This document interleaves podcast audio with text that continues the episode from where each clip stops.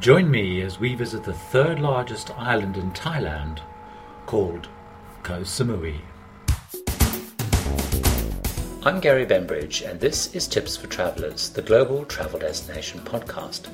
Each month, a new destination is featured with recommendation, advice, and tips based on the first hand travel experience I gain from the two to three times a month I travel all over the world.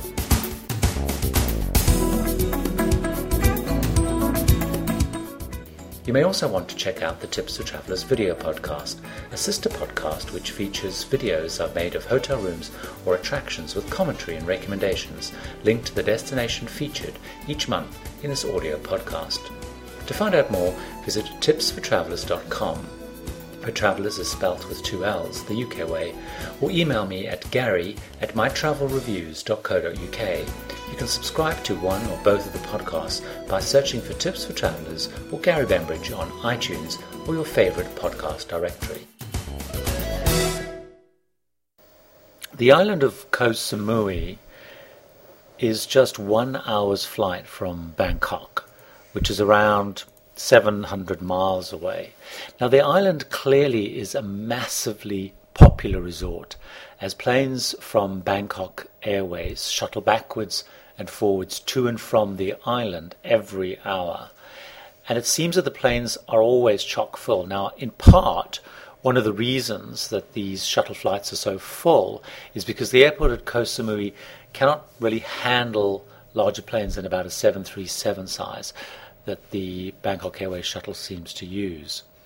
Now, as you sit in the airport in Bangkok, Thailand, and you look at your fellow travelers heading to Koh Samui, you get a good feel for the type of holidaymaker that the island attracts, and it's clearly very much positioned towards or attracts the family package holiday market and the young traveller, the backpacker seeking a value holiday. And the main bulk of travellers seem to be from the UK and to a lesser degree from from Europe.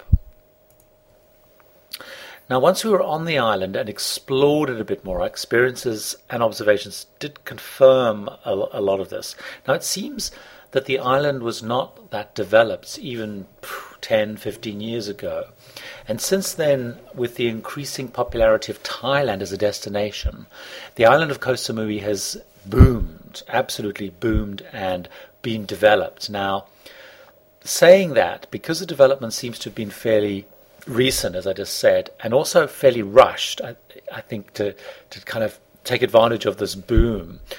In my view, the development of the town and the island has probably suffered. Now, apparently the island only really started getting visitors in the sort of the 1960s as backpackers sought out kind of unexplored corners of Thailand. And in reality, there doesn't seem to have been very much on Koh Samui before that time in terms of people living there, etc. It was pretty uh, uninhabited and, and, not, and not that sort of active. And apparently, even in the 1970s, there were not even any roads on the island. So if you wanted to travel the 15 kilometers from one side of the island to the other, I mean, it would literally take you a day and you'd be kind of trekking, etc. So, as you can probably tell, I have very mixed views about the island and about Koh Samui as a destination. Now, the place that we stayed was very beautiful. It was absolutely beautiful and it was very nicely done and it was very lovely. We stayed at a place called Tong Sai Bay.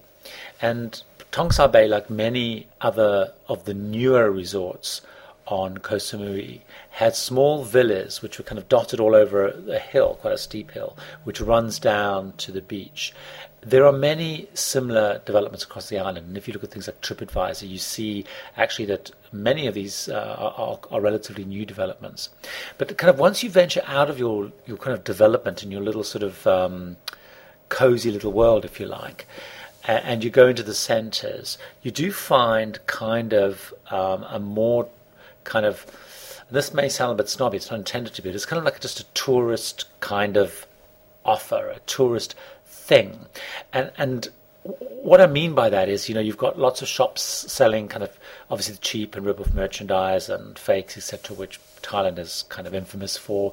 But there's lots of kind of tourist fair, souvenir shops, and you don't find a lot of Thai shops and Thai artworks and Thai restaurants, and it, it, it just kind of lacks a degree of Thainess. I mean, you know, a lot of Thai people are running the, the, the, places, but it just kind of lacks some of that authenticity, which may sound very snobby, but it just kind of it was just really obvious and missing. And so there's no real sense of Thai culture and Thainess about the place. You know, I actually felt, other than there was you know a lot of Thai people there working and, and etc. But I almost felt like I could have been, say, Gran Canaria in the Canary Islands, or, or even one of the, the intensely developed kind of Spanish resorts on the, the Costa Brava or whatever. And this, and this for me was a disappointment because I was expecting just, you know, kind of it being more Thai, really. Now, we hired a car for a few days and, and actually didn't use it that much because what, what, of course, as you probably kind of gathered, is the island is not very large and you can actually kind of do a trip around the island in, in, in less than a day it, it, it is easy to find your, your way about because it's kind of effectively a circular route that you drive round. I think they can call it the circular route. Now, the island is, is as I said, is quite small. It, it is the third largest in Thailand. Phuket and Koh Chang are, are larger. But it is, it is a relatively small island. So bearing in mind I have this kind of mixed views about the island and, and whatnot, you know, stayed in a very nice place, uh, but just kind of mixed views about what the island was. What are my tips for visitors visiting Koh Samui? And you'll actually find that tips are quite few versus some other tips for travelers podcasts. So, the best time to visit Koh Samui. Now, Thailand, for those of you who, who, who know it, and also those of you who don't, has jokingly what a lot of the, the guidebooks say three seasons hot, rainy, and really hot. Hot, rainy, really hot. Now we were on the island in March and it was it was very hot. But what what times of the year are best and what's to be avoided? So the rainy season. Now the rain can be very heavy um, between October through to mid December, so it's not a great time to go. Um, and you know it is kind of a tropical island and it gets a lot of rain. And in fact, because it's a tropical island, there can be some rain at any time of the year, but, but nothing that becomes much of an issue apparently. Now, the dry season, which is also the most populous time for tourists to visit, runs from mid December through to March. So it's that whole Christmas period through to kind of Easter time, really. That's that's the most popular time for tourists to visit.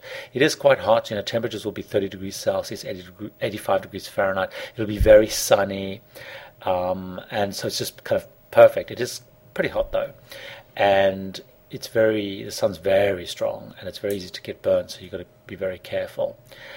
Now the hot season starts in April, so kind of just after Easter, and, and runs basically to the rains.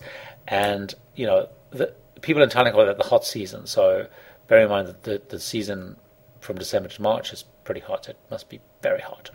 So that's the best time. So the best time really is that mid-December, sort of, you know, run up to Christmas through to Easter time.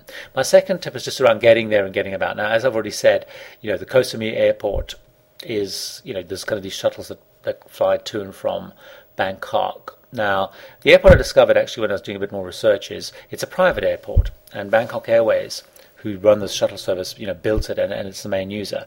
They run this almost hourly service.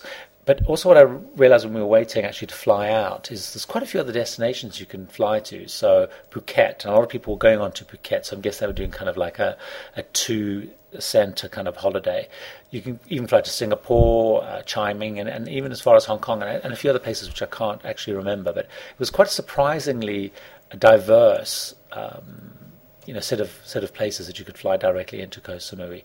The airport's is slightly unusual, and they have a slightly unusual process, which which is quite hard to work out. I mean, it all works, but and it's quite a quaint um, airport because it's a series of kind of open-sided buildings. Because you know it's hot and the weather's always great, and uh, so it's quite a quaint little airport, um, quite a, quite sort of unusual, um, uh, you know, and, and it's and it's quite fun.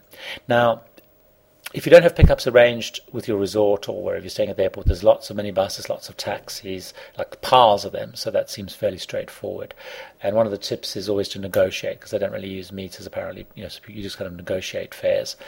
In terms of getting around the island, you can you can uh, rent cars. And renting cars, we, we rented a car through Avis. It was it was pretty cheap actually. Now the guidebooks and the internet sites will rather alarmingly talk about how it, dangerous it can be driving and how you need to take extreme care. Now, I don't know whether that's just because people in Koh aren't very good drivers or the roads aren't great and the roads are relatively busy, but you know, everywhere I look, they just warn you about being careful and, and, and when you're driving. So maybe it's just people aren't taught very well or something, I don't know. But we didn't really know just particularly bad driving, but uh, all the guidebooks warn you about it. The other thing you see a lot of is tourists on motorbikes. There seems to be like a real booming industry in renting out, you know, these little motorbikes, little mopedy kind of things, and they're very popular. A lot of people were zooting around in the, you know, the sun without shirts and no helmets, but the guidebooks again warn that it's the law and there are quite strict fines um, in, if you don't wear your helmet. So that's the second thing, just getting around and being careful and whatnot, but hiring little uh, scooters or whatever. The third tip, and probably it's the most important tip, is go to the beach. And to be honest, it's just about the only thing that you can do on the island is go to the beach or sit by the pool, but go to the beach. And you know, I looked online and I was looking for tips and, and whatnot, and and the real feature of Koh is the beach. It, that's what it's about. It's it's about going uh, to the beach, and I guess it sort of reflects the history of the island. It didn't have a lot of stuff going on before, so there's not a lot of history to visit or whatever. Now, the best known beach is called Chaweng Beach, C H A W E N G. And I'm going to just read a description from, from one of the websites that I've got a link to on, on the show notes. This is what it says It covers a large portion of the island's northeast coast and is easily the most crowded and tourist saturated region on the island. The beach itself, while beautiful and clean, often suffers from seasonal overcrowding as ever increasing numbers of visitors discover the island that kind of sums up Chaweng Beach and kind of sums up um, that kind of catchment area. It's also an area where there's the bars, the restaurants, the tourist trap shops, the night spots, and it's where people really hang out in the evening. It's very busy, it's very bustling, um, and uh, you know it's kind of just where things happen.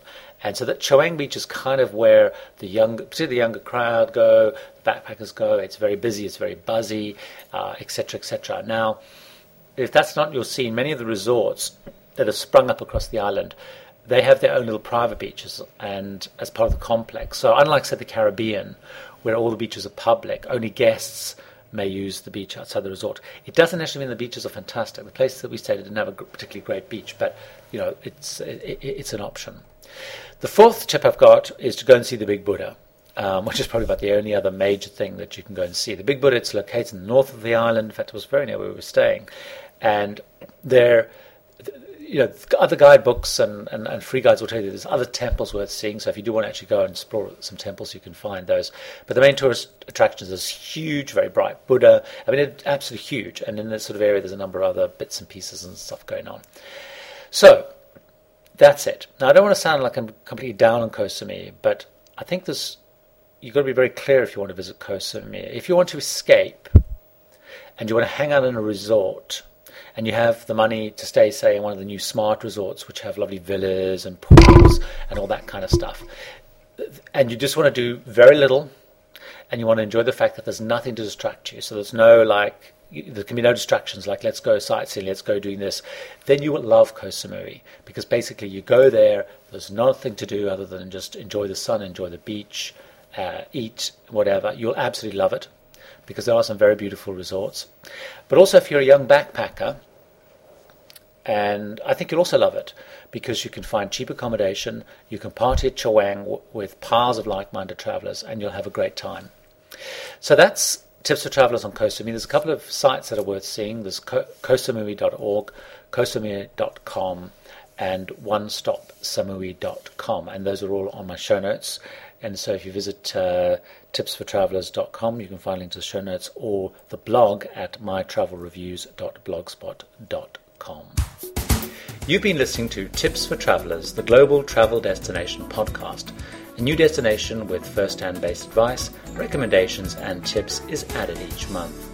If you subscribe to the podcast, Thanks for your support. If you don't, you may want to consider subscribing by searching Tips for Travelers or Gary Bembridge on iTunes or your favorite podcast directory.